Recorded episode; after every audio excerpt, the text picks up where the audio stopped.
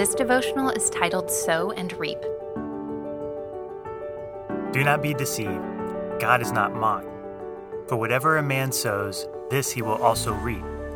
For the one who sows to his own flesh will from the flesh reap corruption. But the one who sows to the Spirit will from the Spirit reap eternal life. Galatians 6 7 through 8. We all have a choice to make. Whom will we trust? Whom will we serve? Who or what will we worship? And the choice we make has consequences, not only in this life, but in the life to come.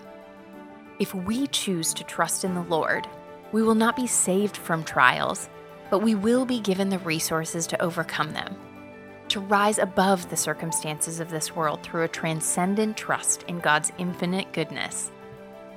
Joshua made this choice when he said, As for me and my house, we will serve the Lord.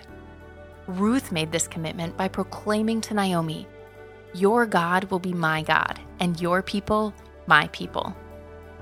Each day, we are given the opportunity to make the same choice. Choosing is the most effective way humans sow, and what we sow determines what we will reap. What we choose concerning whom we trust leads to a harvest of either destruction or plenty.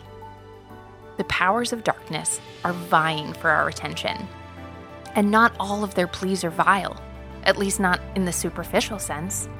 Some are appealing to our sinful nature, but their pleas are appalling to the heavenly realms, where truth and righteousness are the order of the day each of us serve as the referee in our own lives. The choice is our responsibility. You are the only one who can settle the matter of flesh and spirit within your own soul. Whom will you trust?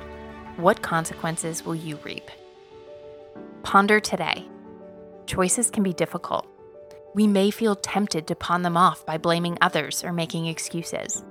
But in the end, we cannot avoid making them and addressing the resulting consequence.